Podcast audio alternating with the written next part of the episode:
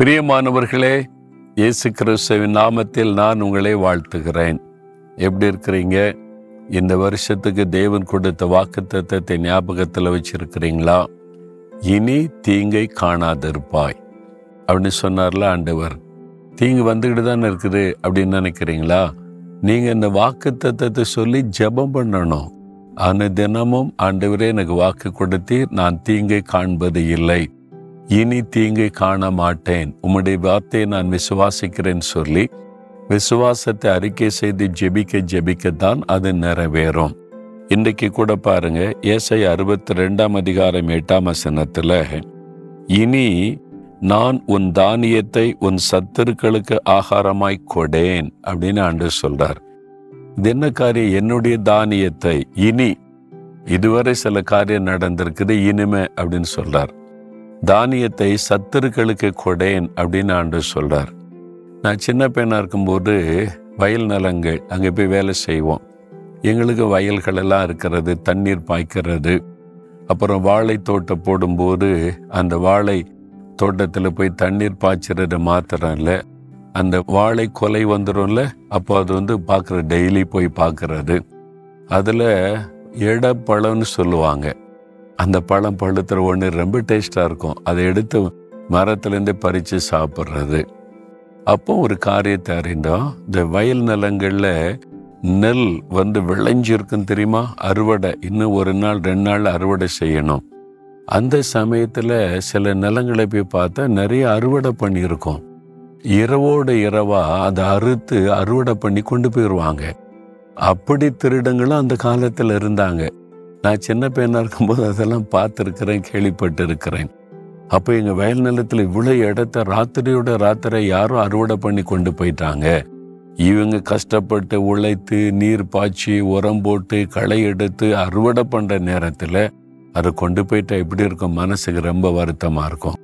அதே மாதிரி வாழை தோட்டத்தில் கஷ்டப்பட்டு வாழைக்கு வந்து நீர் பாய்ச்சி அதை வந்து உரம் போட்டு அதை கொண்டு வந்து காற்றில் சாய்ந்திராதபடி கம்பு கொடுத்து பாதுகாத்து பண்ணா கொலைகள் நல்லா தள்ளி நாளைக்கு அடுத்த வாரத்தில் சேல் பண்ணிடலாம் எழுதுன்னு ரெண்டு நாளில் சேல் பண்ணிடலாம் ஒரு வருமானம் வரப்போகுதுன்னு நினைக்கும் போது வாழைக்கொலை வெட்டி கொண்டு போயிடுவாங்க அப்போ எப்படி இருக்கும்ல? அதை வந்து கஷ்டப்பட்டு அதை பயிர் செய்து பலனை காண்கிற நேரத்தில் திருடிட்டு போயிட்டாங்கன்னா எப்படி இருக்கும்?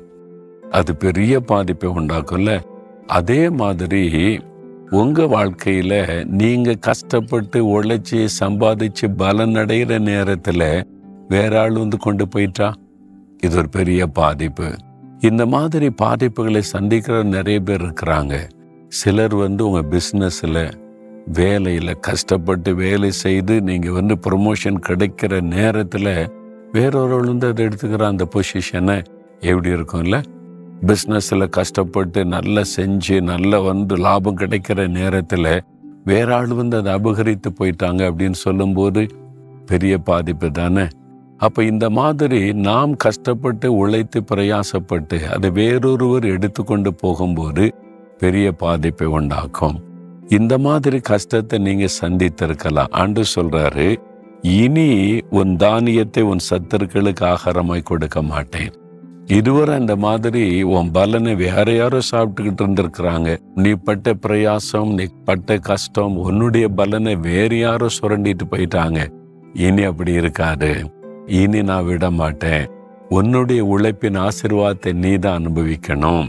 நீ பட்ட பிரயாசத்தினுடைய பலனை நீ தான் காணணும். அப்படின்னு ஆண்டவர் வாக்கு கொடுக்கிறார். இல்லை இதுவரைக்கும் அப்படி நடந்து போச்சே? அப்படின்னு சொல்லி.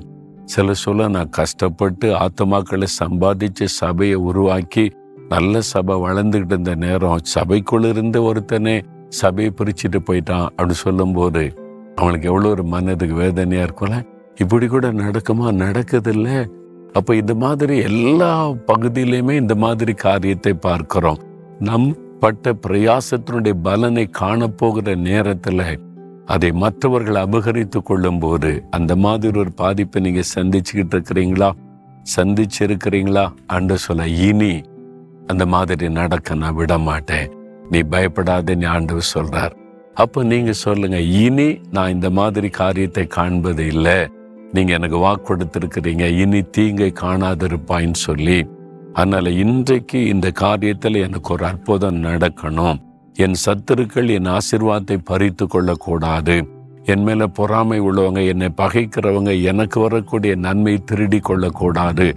அன்றுவரை நீங்க பாதுகாத்து தாங்கன்னு ஒரு ஜெபம் பண்ணுங்க.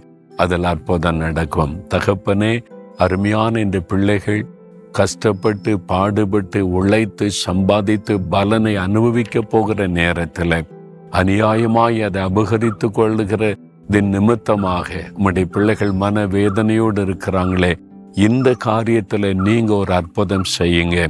இனி சத்துருக்கள் உன் பலனை திருடி கொள்வதில்லை என்ற வார்த்தையின்படி இயேசுவின் நாமத்தில் இனிமேல் அந்த தீங்கு நடக்க கூடாது இனிமேல் ஒரு மாற்றத்தை பிள்ளைகள் காணணும். அவர்கள் மகிழ்ந்திருக்கும்படி அவருடைய பட்ட பிரயாசத்தின் பலனை அவர்களை அனுபவிக்கும்படி ஆசீர்வதியும்.